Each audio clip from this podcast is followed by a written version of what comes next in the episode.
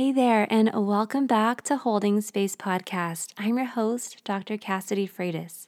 In today's episode, we are talking about a subject that is very near and dear to my heart. I invited my new friend and fellow therapist, Eli, onto the show. He is the host of the Dude Therapist podcast. He is a licensed clinical social worker, and he's a dad. And in this episode, we talk all about fatherhood, bonding, and mental health from the perspective of the non birthing parent and partner. I am so excited to dive in today. You are going to get the chance to also hear both Eli and me sing. Now, I've been told that I have a soothing, calming voice, but I don't think my singing voice is going to live up to any expectations that you have, if you have any expectations. But I do sing, and you'll have to stay tuned and see why. all right, I'm so excited to jump into this conversation and share this with all of you. So let's get to it.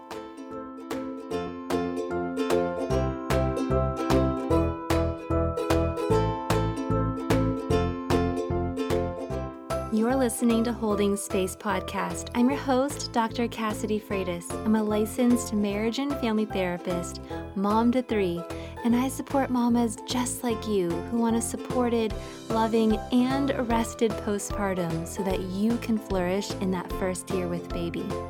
In this podcast, I'm sharing my conversations with perinatal experts from around the world and with parents who've been through it. While I hope that this podcast is supportive to you, it is not a substitute for seeking help from a licensed health provider. I'm so glad you're here. Let's dive in. Hello, Eli. Thank you so much for taking the time to come on the podcast today and chat with me. I'm really excited to get a chance to dive in and and get your perspective on things. I, I don't often have I don't have enough dads that come on the podcast, so I'm really excited to dive in today with you. Thank thank you so much for having me on. You know, I hear that very often, which you know, when I became a dad and now as as a therapist also I, I like to talk about this so often because I think it's like a little a niche or niche, however you say that word. Um, and um, it's a really a, a, beautiful space, and I think it's uh, an important thing to talk about. Yeah, it's it's something I'm personally very passionate about. Uh, I did my whole dissertation on paternal uh, peripartum depression, and I, um, I just it's a subject that is very near and dear to my heart, both personally and professionally. And so I'm really excited to dive in today with you. But before we get there, can you share with us a little bit about who you are, your context, what you're passionate about, just so the listeners can get a chance to get to know you? Sure.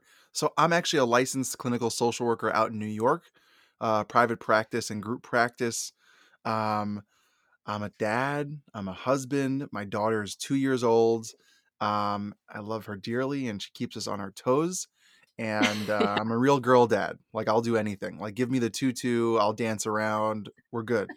Um, I like to have fun. You know, I have a sense of humor, and um, really love being a therapist. I love working with people, love meeting with people. I'm a sociable person, always been all my life. Um, and that's really just a little bit about myself. You know, I'm very complex, a lot of parts of who I am. Um, but yeah, yeah. that's a, just a little a little tidbit. Yeah, well, thank you. All right. Well, I am I'm so excited to just to dive into this here. So, let's let's start off by talking about well, first, I want to acknowledge that in throughout this podcast, I'm going to use language like non-birth partner, just because I think that while there are some things that, of course, are very specific to the um, male experience and someone who identifies as male, I think a lot of what we're going to talk about today could also just be related to somebody who is just the non-birth partner, the the partner who did not carry the child or give birth to the child, but is still navigating their own experiences. So I might use that language here and there, and I just want to kind of like set the set the stage for that. Um, and obviously, yeah, um, you know, when you speak from your experience, that's going to be from your identity as a father's experience. And so I'm I'm excited though to kind of explore some of these different topics of bonding and mental health for the non-birth partner. So diving in here let's talk a little bit about the non birth partner's peripartum wellness and bonding experience in that journey. I'm curious, what are your thoughts on some of the unique challenges um, and experiences for the non birth partner during pregnancy and then, you know, postpartum in that fourth trimester? And and also, I mean, I, I love to talk about the challenges because oftentimes that's what we need to prepare for. But maybe we could also ta- like tap in a little bit to some of the unique strengths, right? And what that person really brings to the table in terms of that whole parenting journey during that really, you know, early season of parenthood. But maybe we can start with some of those unique challenges that you think the non-birth partner can can kind of experience. So I, I think it's an amazing question because for me as the non-birth parent, I was very much watching from the sidelines because my wife was really experiencing the whole pregnancy, you know, for herself. We also went through IVF. So Mm. that was a lot for us to be able to have this moment was very special. Um, and I was also not a part of that as well. So for me, being on the outs a little bit was not starting off on the greatest foot, but in the end, you know, I was involved, I was there, I went to as many doctor's appointments as I could. Unfortunately, being a therapist, I have weird, crazy hours, so sometimes it's not possible. Um, but in the end, the birth itself and was so so built up, so much pressure and excitement and emotions of hope that when my daughter was born, my wife and my daughter were just immediately connected, which made me so happy, right? It made Mm. me so filled with joy that my wife had this experience. But in the end, because of the breastfeeding and because of that connection and the long hours, and my wife is a warrior for going through that, I didn't have that connection.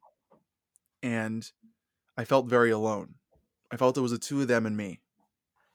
And, and I see that a lot with, with guys, with men, and, and, and any um, non birthing parent. A lot of times they feel kind of on the outs. And I actually had my first panic attack in that first month or two of my daughter's life, um, just of Oh, stress and nerves of how to connect with my child. Because I've wanted to be a father since I was like 14 or 15. Mm. And I had the opportunity and didn't feel it. I didn't feel that instant aha moment of I love this child to the end of the world and I would kill someone for this child, um, which I haven't, but I would. And um, then I had paternity leave. And the paternity leave changed everything for me because it opened my eyes to the abilities that I could provide. I was useful. I was a part of the conversation. I was needed. I helped. I was the only resource of help because my wife went back to work. And I think something that happens actually in the first couple of months, um, not on purpose, but a lot of times the birth parent takes control of the situation because they're around doing a lot more of the things, the smaller things, whether it's changing diapers, picking out clothes, the food, all those little things that are small, helpful things that you can do as a non birthing partner. And then when you step in as the other partner, sometimes they go, no, no, no, it has to be done like this. And when that Mhm. happens, it kind of pushes the person a little farther away to not want to ask to help, to feel a little hurt or rejected, to be a part of the conversation, to be a part of that family. Um, and it can be very hard for the other person. Yeah. Yeah. Um, I think that that's definitely something that my partner and I experienced ourselves. And you know, there's there's there's a word for that in the literature, um, maternal gatekeeping, they'll call it. Um, and it makes a lot of sense. Just like you said, like if this person is spending so much time um, with the baby and, and maybe more time than the non-birth partner gets a chance to, you learn so much little details, little nuances, right? Like um, and and I, I say that and i also want to say at the same time that like with my first um, i was still trying to figure it out too. It's not like there was a, just this natural instinct that i thought i was going to have just as the birth parent. Like i was still struggling. I was like wait am I, aren't i supposed to know what these cries mean? And i was still figuring it out too. But you know my my partner you know he he went into parenthood i think already with some uncertainty, right? Of um, he had I, I've I'd spent a lot more time with babies than he had, and there was already a little bit of that uncertainty of his role and am I going to know what to do and do I even am I going to break the baby, you know? And Mm-hmm. and and then if I send a message of like, wait, no, like this, just trying to even if I'm just trying to be helpful, um, but you know, you're sleep deprived, so it might not come out so like empathic or connected.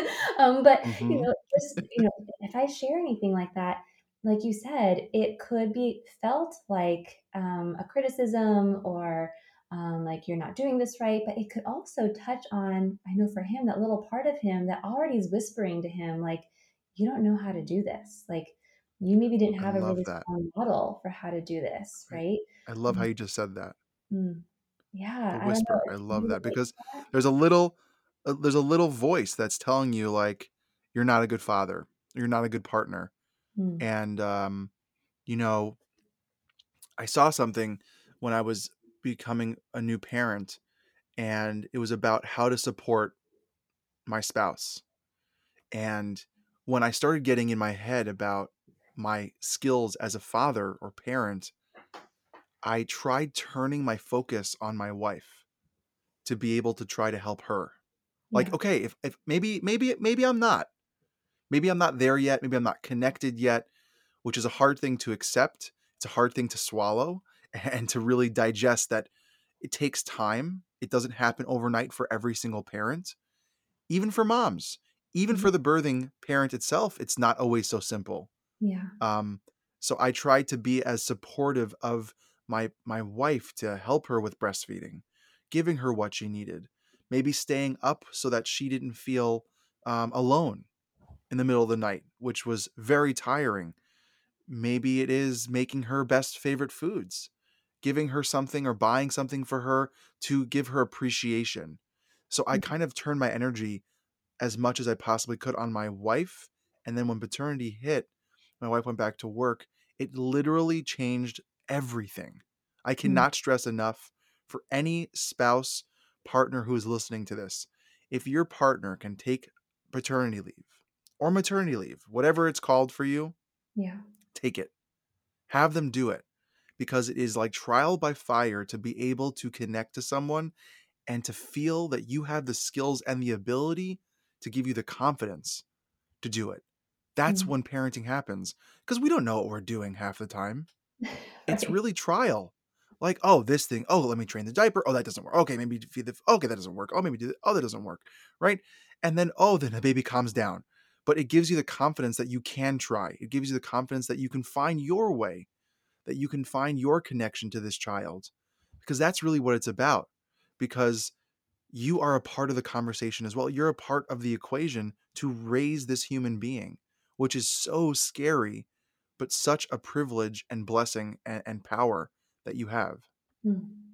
Oh, so true. And I I really appreciate how you keep sort of mentioning this, like not being a part of the conversation, but and, and and you want to become a part of the conversation. And why this resonates, I think, so much, and why I became so passionate about this subject and topic in particular is, you know, after our first was born, you know, we would go to doctor appointments, and I was happy to see that I was being assessed for postpartum hmm depression and anxiety. And, um, but my partner, who would come with me to these appointments, um, he was never asked how he was doing. In fact, if anything, people would turn to him and say, like, "Hey, are you are you helping her out in the middle of the night? Like, are you Yep. stepping It was all about what we were doing and not how we were feeling. Yeah, exactly. And You know, and, and I, you know, a lot of a lot of people don't know this, but when you when you go for your first couple of visits for your child, you take like a PHQ9, a depression scale yeah, uh, for parents. And my wife made me fill it out because she was busy holding the baby and I wasn't doing well. So when the doctor looked at the the piece of paper, he he said, "Mom, how, are you okay?" And uh, Mhm. she said, "Yeah, I'm I'm doing actually I'm doing great." He filled it out, and the Mhm. doctor that from then on actually would check in on me when we came to visit, that's great. and I found that so meaningful to be seen as a parent, which is why I started posting about fatherhood uh, which is why I start talking about fatherhood because there are not a lot of fatherhood accounts which promote the struggle and and, and the the mental health side of it because there are so many beautiful accounts for moms. I Mhm. love it. I think it's amazing. I think the support's amazing. I I think everyone needs support in some way, and being a mom is is is darn hard, but so is being a dad. Um, and I think dads have a bad rep of being the lazy ones, right, or the ones who just sit back.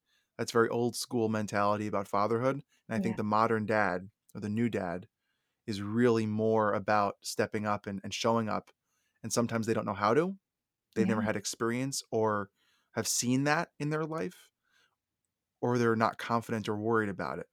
So to have someone look at you and say, Are you okay? That was a really freeing experience to go, Mm. No, I'm not. And it was a great conversation. It was a really nice thing to be heard and to be seen. Yeah. Oh, yeah. I mean, so much uh, here, what you're touching on, I think is so important to name for the experience as a father. Um, and I think that, you know, the modern dad, like you mentioned, you know, there's there's so much more opportunity and um, expectation sometimes um, to be present, right, in, as a parent. And I think that, like you said, though, it can also feel like pressure, right? Like, okay, well, uh, there's a part of me that really wants to be present, right? And and my partner wants that too, and I, that's going to be good for everybody involved, right? Um, research shows when you have a both parents that are really involved and present, how good that is, not just for the partner relationship and for each parent individually, but how great that is for the child and their own development. hmm But sometimes there wasn't a really strong role model right? And there's still there might there's still the discourse of being a provider. So how do i both be a provider and a present parent if i didn't have a strong model for what that looks like? And you know anytime you turn on a television show or movie i mean there's there's there's starting to be a lot better models of that on uh, in the media but you still get the you know bumbling dad you know persona um, and there just isn't, like you said, also not as many resources for dads and for the non birth parent to kind of figure out how do I show up as a present parent while all I'm still feeling the pressure, right, to do that, but also to be hmm a provider. And I don't really quite know how to do that because it wasn't modeled. Yeah, I'm just curious to hear your thoughts, maybe just kind of normalizing that experience, but also Yeah. what then what can what can parents, what can dads do? So I, I actually come from a perspective where I wanted it. Like, and I knew how. Like, Yeah, I, I changed diapers, you know, I did everything, and I, I have the feelings and emotions and the love. Like, I knew how to do it. I just wasn't confident, or and I was worried. yeah. You know, one of my favorite TV shows right now, um, and I actually had the chance once to bump into Sterling K. Brown um, from This Is Us. Oh my gosh, this is Um, I'm obsessed. Yeah. like just that is what I think real fatherhood is Oh, about. Yeah, he's silly and ridiculous and sometimes butts his head in places that shouldn't. Because that's what makes good TV. But Yeah. that idea of showing up and being there for your children, that's the ideal for both parents. Of course, it doesn't happen a lot. It's not always possible. It's not always practical. Sometimes it's just not in the cards for a family. And that's hard. But if I have the opportunity to be there, I'm going to be there and uh, so that means sitting on the floor and playing with my child right as best i can so when my baby was really first born you know my wife took the late night shifts and you know she was feeding my child and, and my daughter and, and it was it was a beautiful bonding experience my bonding was napping with her she Mm. fell asleep on my, my on my on my chest all the time i miss that so much it was my time with her so one of the things that i actually a little tip that I give new dad, new dads, or new new moms who are talking to the the the the, the other partner or um, the non-birthing partner is really this: find something that's yours with the Mm. child. It could Mhm. be the simplest thing. It could be a dance party one time a day. It could be that you're the one who changes their clothes and sings a song for them. It could be that you're the one that does bedtime at night. It could be that you're the one who is um, the fun one who Mhm. plays with them Mhm. Mine was napping and singing songs. I have a song for every stupid thing we do, literally everything. And my daughter now sings all the time. whether it's changing her diaper, whether it's you know, getting going to the bath, whether it's any little thing we do. And my wife loves it because it's cute and it's funny. My daughter sings ridiculous songs that I make up. But I took that on for myself to create that connection that was mine with my daughter. Mm. And I'm hmm. going to do that with as many children as I have because that's special to me with them. I don't have the luxury and the biological ability to to feed my my children for my body and to mm. have that real connection that there's so much science behind it's such a deeper connection than just food. There's hormones, there's neuro- neurological things going on that are like binding these two beautiful beings together. Mm-hmm. That I can't I can't do it. It's just not possible. And honestly, I don't know if I want to if I could. It's a really hard thing. um right? You know, pumping and all the things. It just it's so difficult. It's so time consuming. And I really admire parents that do that if they can. And if you can't, that's also great because you're doing whatever you can possible for you and your family. Mm. But I found something that worked for me that was mine and my daughter's. Mm. And that made me feel really a part of it. That made me feel really connected. That made me feel like I was a real parent. Mm. I really, I love that. I love that. And it's so funny. I remember that first time around, you know, because yeah, breastfeeding is really hard, so much harder than I thought it was going to be. I remember sometimes looking over at my husband and his useless nipples. I was like, come on, like, like but, but, you know, and I think that probably also speaks to the space that we were in. You know, like I was struggling with anxiety, he was struggling with depression, and it was really difficult. Um, and oh gosh, like we eventually took the step to get support um, but there were, it, it, it took him time. And now we have, we just recently had our third child and he, he has said to me, like, I I'm so glad that you talked me into this third one because I had to talk him into it.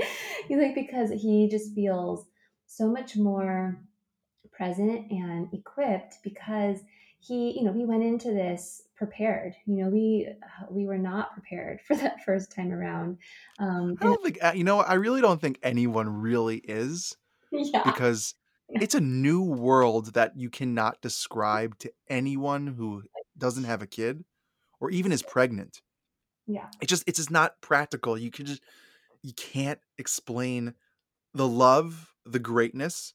Mm-hmm. you also cannot explain the torture and hard times of being tired and hungry and forgetting to shower like you know and it's like oh wow i have oh i can shower? What a luxury. Oh i can actually have a quiet meal.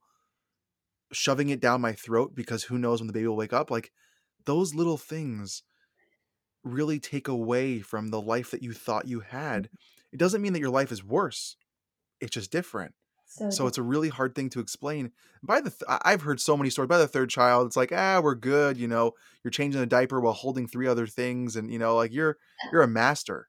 You know, so like it's just so hard the first child, mm-hmm. and you know, it was really interest hard for me to actually go through because I had a massive panic attack, and my wife found me the next in the morning. I was literally on the floor, like pulling my hair out. Not mm-hmm. literally, but you know so on edge and so just jittery and shaky um, i never experienced that feeling before where my wife had to take care of me when i as a therapist was so locked in on her for her postpartum yeah. signs that i totally forgot about myself. Yeah. Yeah and you know those symptoms of are just all of that bubbling over to the point where it's like your body is just like all right, you haven't been paying attention to the things that are going on in here. Like, I'm mm-hmm. going to bubble over and make everything kind of stop in its tracks, right? With with all of the symptoms that come with those panic attacks. Yeah, you know, I think that I, I love that you mentioned just finding something that's your own, and for you, it was like there's a song for everything. Um, my my husband and our our daughter, our baby, he has a song that he sings whenever he's changing her diaper. And um, he goes, Stinky poo, stinky poo, what in the world are they feeding you? like as he's as her butt. And you know, she's smiling and she's cooing at him. And there's so much, just like you said, just in that moment that's going back and forth between the two of them, these mirror neurons that are just bonding and connecting them in that moment as she's listening to his voice and she's smiling back at him and he's getting that feedback from her and he's smiling back at her and you know when you're when you're in that newborn stage and you're not getting that feedback right where So hard. at you it's so hard but just I love the shout out to Friends, by the way. Love it. yes. Uh, huge fan. you, you My my diaper changing song is "Let's change your diaper, your diaper, your diaper. Let's change your diaper today." And she goes, "Hey, hey," and I and then I always and I go, "Who is my cutie? Who is my patootie?" And then she goes, "Hey, hey," and then who has a yummy tummy? Hey, hey, and like I don't know why I just kept adding verses, but yeah. there's so much science. I can't believe I just did that on on a, on a recording. Um, I I love that. Oh. this is what's going to go viral right there. That song. Um, copyright here. You heard it here first. But um, but in the end, you're a thousand percent right about the mirror neurons. There's so much research and um, studies shown, um, which I don't know the numbers. I'm sure you do, and all the different research studies that are done because this is your expertise about how that moment, just those moments, Yeah. can create such a strong bond between a parent and a child. Yeah. And it doesn't have to be these big memories or these big moments for you and a child to connect. It's literally playing with their toesies. And Mm. yes, I said toesies. It's literally feeding them or being with them or drawing with crayons or making a silly face or sitting down with them on the floor and playing something or lying on the floor and just googling at them and talking to them. Those little things really make those connections because of the mirror neurons and the Mm. feedback between the two the two people. And and we do that in our own lives in any relationship. Right? We need that mirror neuron and feedback from a partner, from a friend, from a parent, from our boss, our coworkers, our clients, anyone to learn and understand and connect. Mm. So, if you can do that and create that moment with you and your child, that goes so much farther than we understand in a deep way with you and your child in the future. Yeah, and that is absolutely something that the non-birth parent absolutely has within their power to do, right? Um, and and it, it, there's so much. I love that we're talking about singing here, and I'm not a singer, so the fact that I sang that song is also like You did a great job. You did a great job. It was on key. It was perfect. thank you, thank you, thank you.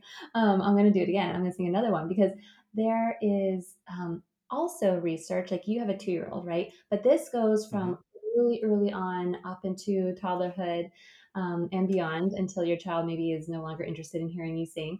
Um, but but there is so much regulation that happens when we embrace our child in sort of this sing song way. Um, and so my um I there was a song that I started with my son, so my middle child, um, and I, we would sing this whenever he was crying or upset, um, and I would say, "I love you, love you." All the parts about you, perseverant, determination, very goal oriented. you would say, More, more. like, Mm, I love that. and, and, you know, it was a reminder for me that um, all of these qualities that can be really, really hard sometimes to parent are also really beautiful parts of him. um, and and it was hopefully through osmosis, but then eventually he would really hear the words, um, hearing that this part of him that it has really big feelings and is sometimes you know hard for him and, and scary for him but also hard to parent are are also beautiful parts of him and and having a sing song voice actually has been shown to have a regulating f- effect on the brain so there's like so much happening in there so i love this Well, you're you're speaking my language because you, you got you, you don't want to open Pandora's box right here because I literally have we sing all around the house. I mean, and we love Disney and we sing Disney songs. We love I, I sing to her at night, and it's just I'm a musical person, so for me, singing is very calming. I Mm, love to hum. I hum all the time. I sing. I'm always listening to music. So I love that there's research behind the fact that what I'm doing as a parent is great. So go us. Woo. But in the end, it also just creates this fun environment for kids. It's why Elmo and Barney and, and Sesame Street and Mhm. all these things um, click with children um, because of the sing song environment that it creates because it pulls them in. My Mm. daughter knows every word to Sesame Street intro. Maybe that's a bad thing because we watch it too much, but it's something that she it, it makes her happy when Mm. we get ready for dinner, when we get her undressed, when we get her dressed, when we do all these little things, it creates pillars in her kind of mind that she knows that we're about to do something. It gets her prepped, it gets her ready. It's like this uh like a like a trigger for her to get into the mode of what we're about to do. And it also is fun for us because Yeah. then she gets to sing along and then we start laughing and then she laughs and then it's like this beautiful beautiful moment. Yeah, and these are things that we can be setting the stage from from the very beginning, right? As we're bonding. This can be something that starts while your partner is pregnant and growing that child in their belly, right? Um, and gosh, I mean, there's, you know, I think there's so many ways that the non-birth partner can begin to develop that relationship and those little things that are between the between you and that child from the very beginning. And also, I want to say, you know, for the non-birth partner, there were times, you know, during that fourth trimester, during those first couple of weeks, um, you know, when the baby was crying a lot and I would think the baby was cluster feeding and I would just keep offering my breast and I would just try to keep feeding the baby, but the baby really wasn't hungry, was just kind of overtired. We had missed, you know, and that, for that first, I had no idea what sleepy cues were or like any of this. So I was just like, the baby's crying and people look to you and it's like, well, I guess the baby must be hungry. And but gosh, eh, the baby was just getting more and more like gas in her belly because she was crying but latching. And then, and then I would finally hand her over to my husband and he didn't smell like milk. So she was able to just kind of settle in and finally fall asleep. He would hold her like a little football with that, you know, with his with his hand, the pressure of his hand Football holds. It's a good move. Yeah, it's a good move, and then get that little gas out and just kind of rocking her up and down, like with her belly and chest on his hand. And she didn't smell like milk, so she wasn't rooting for the breast, you know? Yeah. And it was powerful. Like that became one of our power moves. And, you know, like for him, like this is something that you can do. Like it's not just always me that she needs. Sometimes literally what she needs is to not be held by me. Yeah, I was the I was the uh rock to sleep guy. I was Yeah. very good. I I call I thought that I had a superpower until my mother-in-law did it better than me and then that was it. But uh no, but um uh, when my wife couldn't get her to sleep, I was the one who was able to kind of be the the sub who would come in, the pinch hitter or the uh the sub the, um to come in and get off the bench and kind of rock her and and and, and get her down. Like I I was just that I had that ability. I was think it's also it's that connection that uh, my wife was the food Yeah. and I was the calm for that moment. And it was a very empowering experience for the non birthing parent that I am to be able to play a role in Yeah. raising my child. Yeah, yeah, and you know, but also, you know, nighttime parenting. Um, for with our first, um, because my partner was experiencing postpartum depression, we didn't know, we didn't have a name for it at the time, but that is what eventually he um, discovered that he was experiencing, and we discovered.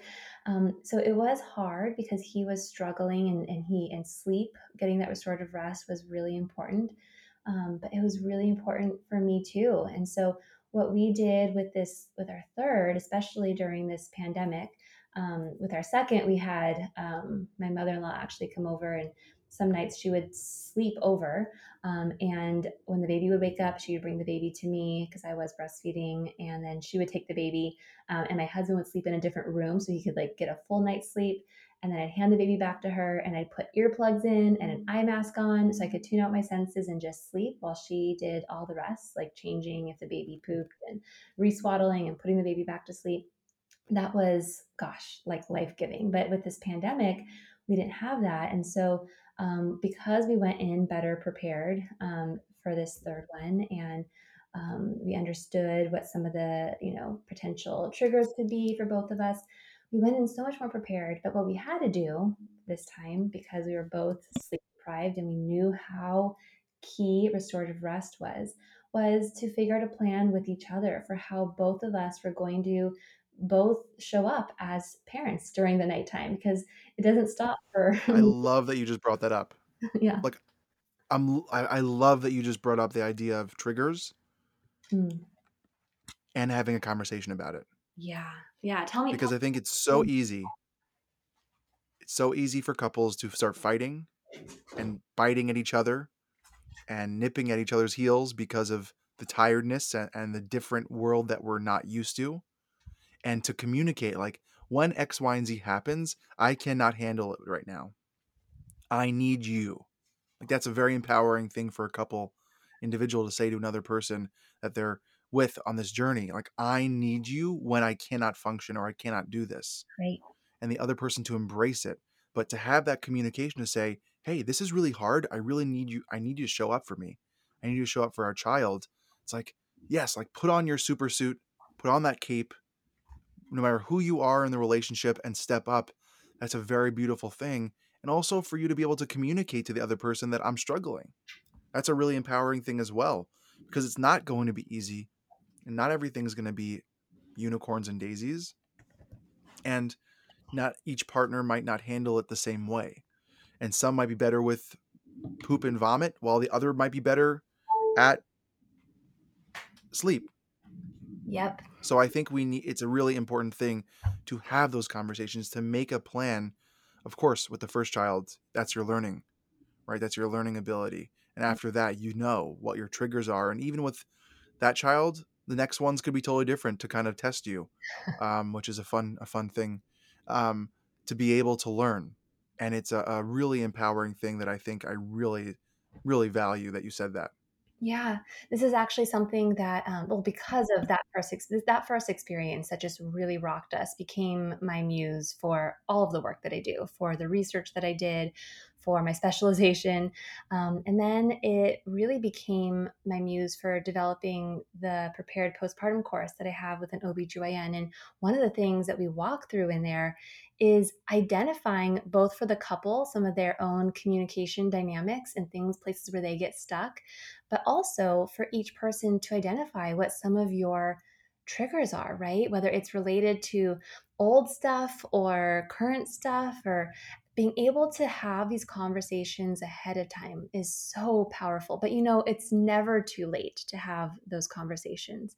And also to get a sense of for each of you, you know what what is the history there? You know my my partner did have a history of struggling with depression and i tend to run a little bit more on the anxious perfectionist side. And you know when you're sleep deprived and navigating this huge transition have less time to repair with each other when you know things kind of you know get out of hand like just all of that. Of course of course these things are going to you know be potential risk factors for both of us to to struggle with some of these things.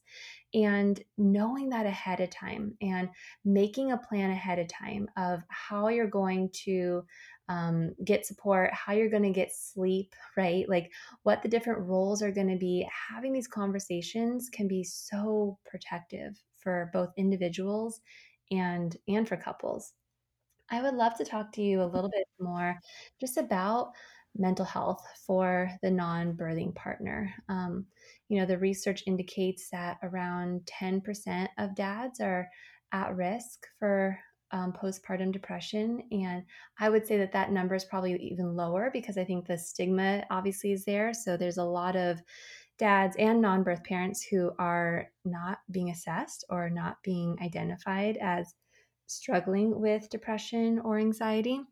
Um, but you know, for for my my partner, it didn't look like what you would typically think depression would look like. He wasn't he wasn't crying, he wasn't, you know, he wasn't expressing that he was feeling really hopeless. Um, for him, it showed up more as like irritability um, and more like physical symptoms like stomach aches and headaches and muscle aches and just kind of feeling really sluggish and just really heavy. Um, but he didn't necessarily have the language to say, I'm feeling really like ashamed or guilty or hopeless or I'm feeling really depressed. It showed up more with that sort of irritability and like escapist behaviors like i'm just gonna go to work and stay at work for a long time you know um, and or just watching television. There was different things like that um, which was really hard right for for both of us um, because we just kind of were operating on these different little islands and it was was really hard but yeah sometimes the symptoms don't look like what you might expect them to. They can right? Like um, absolutely can the non-birth partner eh, dad uh, identify as male or not be tearful and and have this look like what you might think depression looks like but it can also have other symptoms too. And i'm curious eli to hear from you just as the father um, and and I'm and as a therapist and in working with men, you know what what are some of the things that you've seen in the men and that you've worked with and the fathers that you've worked with when it comes to mental health itself? Yeah, and I, and I love that you're opening up and talking about your your partner and it not looking like the classic name of depression or anxiety, right? Yeah. You know, I know I know for me, um, when I went through my bout of anxiety with with being a parent, it didn't look normal in the sense of the symptoms until I had the panic attack, and then it was like classic, like restlessness, edginess. You know, I couldn't sit still. I was all over the place. My mind was racing, um, and, and it was a very shameful thing um, for me to admit. I think because I'm a therapist that I needed help. Yeah. Um, and my wife even said to me, she's like, like, dude, like you need to talk to someone. Yeah. You, and I was like, yeah, you're right. And um, I think the first thing that I always advise, and I, you know, I don't only work with men, I don't only work with fathers, but Mhm. I do, I do talk about it a lot on social media, and, and I have worked with some dads and, and fathers and men. But uh, what I do is, is for the partners to give space for the person to feel, right? Mm, To have that safe ability to know that you're not being judged or to be shamed for you being human yeah. because there is this expectation of society for the men or the man of the house or whatever that looks like to be the strong one um, which is not real Yeah. right there is no idea this idea of strength uh, equaling not being human is, is unrealistic and ridiculous Yeah. being vulnerable and being um, an emotional feeling person is, is what it means to be a person um, which is why i admire the works of like justin baldoni who just wrote a book man enough Mm, or the book that came out recently better better boys better men even lewis howes you know talking about in his book um, masks of masculinity yeah. and even myself uh, Mhm. even though i can't put i can't believe i just put my myself in that in that category but um, it, it takes men to talk about it to put it out there for men to see that they are not alone Yeah. and that there are supports out there on so many levels on facebook on instagram um, uh, probably not on tiktok but uh, that's for a different thing but i think in the end the ability to feel safe the ability to to know that you have a place to be to come home to um, there are classic you know retreating into your work and to other things of life Mhm. but to create a safe i guess cohort or community for yourself whether it's a buddy whether it's a coworker whether it's a social media platform to be able to have that ability to talk about it that to me is the biggest thing now of course as a therapist i always suggest it doesn't hurt to get a consultation or one or two sessions to see if it's right for you Yeah. never think it's a bad idea for anyone I think therapy can help anyone for a lot of issues. Um, it doesn't mean it might work. It doesn't mean that it will solve it, but I definitely think it's worth a try. So I think that's the first step is to talk to someone. The second thing is if that doesn't work for you, find maybe someone else who maybe not might might not be a professional, but is a support to go there and to talk and to be and to feel and to feel normalized that this stuff happens to so many men and so many non-birthing parents that it it it's a, a normal way to go about this reaction to a crazy change in your life. Yeah. That's really my thought process about it. Yeah. Yeah. No, mine too. I mean, when you think about it, it just makes so much sense that it's hard, right? Um, and that and that bonding can be hard for both. I mean, I know that, and I have a whole other podcast episode where I talk about um, bonding with baby from my own experience and how you know it's like gosh it's like any relationship you know i mean yeah I, I, think maybe for some folks they have that like instant love and bonding connection um, with another person or with their baby but i think for most folks it's like any relationship it takes time to get to know each other right? And to feel that bond and connection grow. And i think that for for both partners kind of you know full circle coming back to what we started with and what you were sharing is just finding finding little things right? And and letting those little things grow into the bigger beautiful bond that that you that you will have with that child. And and why i know that you will have it is because you're listening to this episode and you want it right? Like you want to have at, the, at your core you want to be connected to your child. And it might not feel like it's there yet and that might be, feel really hard but you want it and you're willing to put in the work right and put in the time that desire yeah. and that value is going to be your compass to lead you towards that clear bond and connection i think there's like some famous quote and I, am I'm, I'm probably going to misquote it and i'm not going to say who it is because I'm totally going to get it wrong but i heard a quote once about parenting that the fact that you care so much mm. means you're a good parent yeah yeah. Um, we can just like say Maya Angelou because why not? Because like she does everything. um, but it's probably it's probably not. I have no idea. But um, like that idea of what is what you just said is the fact that you're searching, you're listening to a podcast like this, mm. or you're mm. finding a blog, or you're finding support from friends or support groups online. The fact that it bothers you that you might not be where you want to be as a parent, mm-hmm. it's not. Instead of turning inward and going, "You suck, you're terrible, how could you? What's wrong with you?" You're you're you're a terrible parent. It's more that no no no, I'm trying, mm. and and it means a lot to me because I'm a good parent. Because mm. if you weren't a good parent, you wouldn't care mm. at all. You'd be like, ah, okay, whatever. Let's see what happens with the kid. Mm. but the fact that you want it and you're trying, that is probably about 80% of the battle yeah. of being a good parent is showing up and mm. trying. And not everything works but the fact that you're looking and searching and, and, and really getting out there to get what you need, that's really, really important. And I always love to share the reminder that at the end of the day, the goal is never to be the perfect parent because it doesn't exist. Like, literally, the goal is good enough. And people say, well, what's good enough? Isn't that just like not enough? Like, no, good enough so beautiful because at the end of the day what I, like if, I, if we were perfect if i was a perfect parent my kids would be so not equipped to navigate the world because the world is messy and they're not people aren't always going to be attuned to them their partners their friends the, the life right and so the fact yeah. that i'm imperfect and i don't always get it right gives them the opportunity to uh, learn how to regulate themselves in moments when I can't fully be there for them, but also gives them gives me a chance to model to them how to repair and to let them know that it's not expected for them to be perfect either. You know, we get to Amen. be love that messy humans.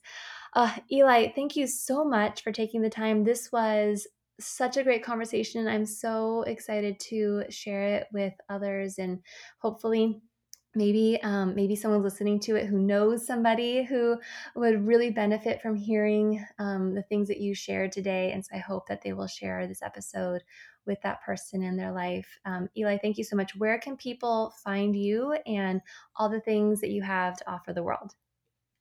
For sure. So i'm on social media on instagram. Um, i have two accounts. One is eli weinstein underscore lcsw that's my therapy account. You can always reach out to that I also have a podcast called The Dude Therapist where you're going to be on soon. Really excited, mm. recording in a couple of weeks. And um, that's it's a place for all things mental health and wellness. It's not just for dudes. I'm just a dude who's a therapist, which is why it's called The Dude Therapist. And in the end, you can reach out and email me, message me on my social media. Um, and if I can help you, I would love to. And if I can't, I'd like to help you find something that can. Um, and it was really a pleasure being on the podcast today.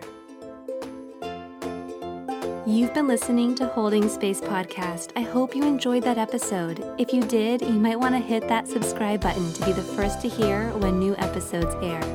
Looking for more support? I teamed up with a board certified OBGYN to bring you two e courses for expecting and postpartum parents. Head over to the show notes to learn more. Thank you so much for inviting me into part of your day today. I'm so grateful, and I hope you have a beautiful, wonderful rest of your day.